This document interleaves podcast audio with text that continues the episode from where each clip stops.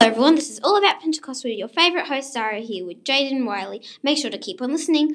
Hi, Jaden. I've heard you're an expert with Pentecost. What is Pentecost? I am an expert with Pentecost. Sarah, when Jesus ascended into heaven, the disciples became the apostles. They got touched by the Holy Spirit and they spread different languages and spread the word.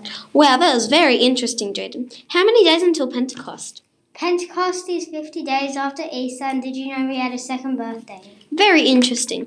Isn't Peter the leader of the apostles and disciples? Yes, he is. Do you have any interesting or favourite facts about Pentecost? My favorite fact about Pentecost is that 3,000 people got baptized by Peter on the on Pentecost.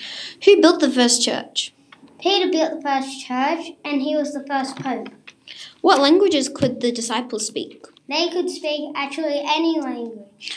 That is very informative. I think that's a wrap for this episode. Have a sunny side up day!